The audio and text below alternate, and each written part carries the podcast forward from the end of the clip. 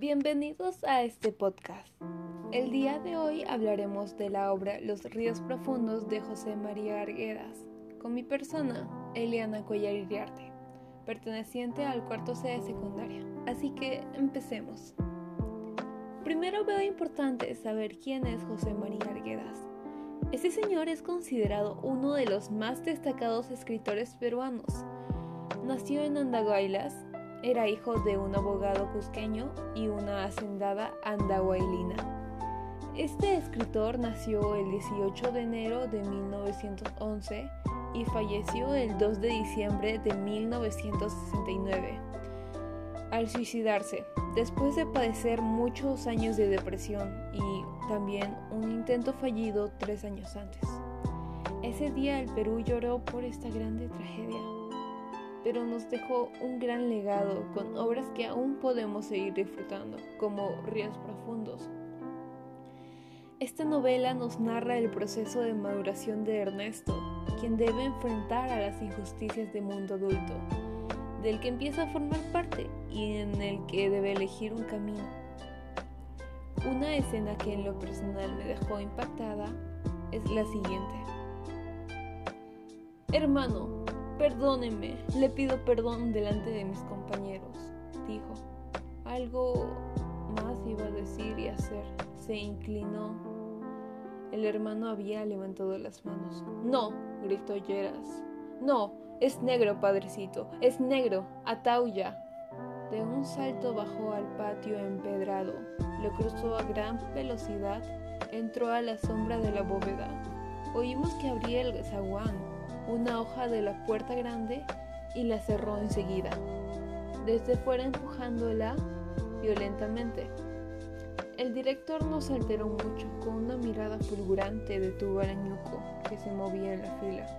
Tú, le dijo, tú, el amigo de ese condenado. Yo sí, padre, gritó el añuco. Yo sí, padrecito. Fue al corredor a paso vivo, sin correr. Subió las gradas y se arrodilló ante el hermano. No pudo hablar, lloraba. Ambas manos del hermano las besó. Entonces Palacitos lo siguió. A la carrera pasó delante de nosotros. Nadie lo contuvo. Se prosternó delante del hermano y empezó a besar las extremas de sus hábitos. Perdón, perdoncito, clamaba. La luna iba a llorar, el sol va a hacer llover ceniza. Perdón, hermanito. Digan perdón, hermanito. El hermano lo levantó, lo abrazó contra su pecho, lo besó en la cara y en los ojos. El añuco saltaba de alegría. Yo los perdono y pido perdón, dijo el hermano. Y se inclinó ante el añuco, le dio un beso en la mejilla casi respetuosamente. Le ruego, padre, que me deje ir a la capilla dijo. Sus ojos parecían acuosos, la parte blanca se veía grande y también brillaba. Era ese color, tan exaltado por su piel oscura, que rodando sus ojos, sus verdaderos ojos, le daba tanta ternura a su mirada. Bueno, el mensaje que pude rescatar de esta novela fue el de revalorizar al hombre andino que a lo largo de este libro es nada más que maltratado y viviendo injusticias, como ahora pasa en este presente.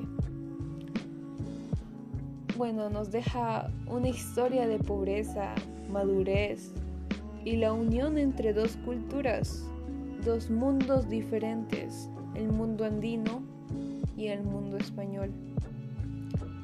Eso es todo por hoy. Me despido y espero que puedan leer esta novela tan maravillosa. Que tengan un buen día.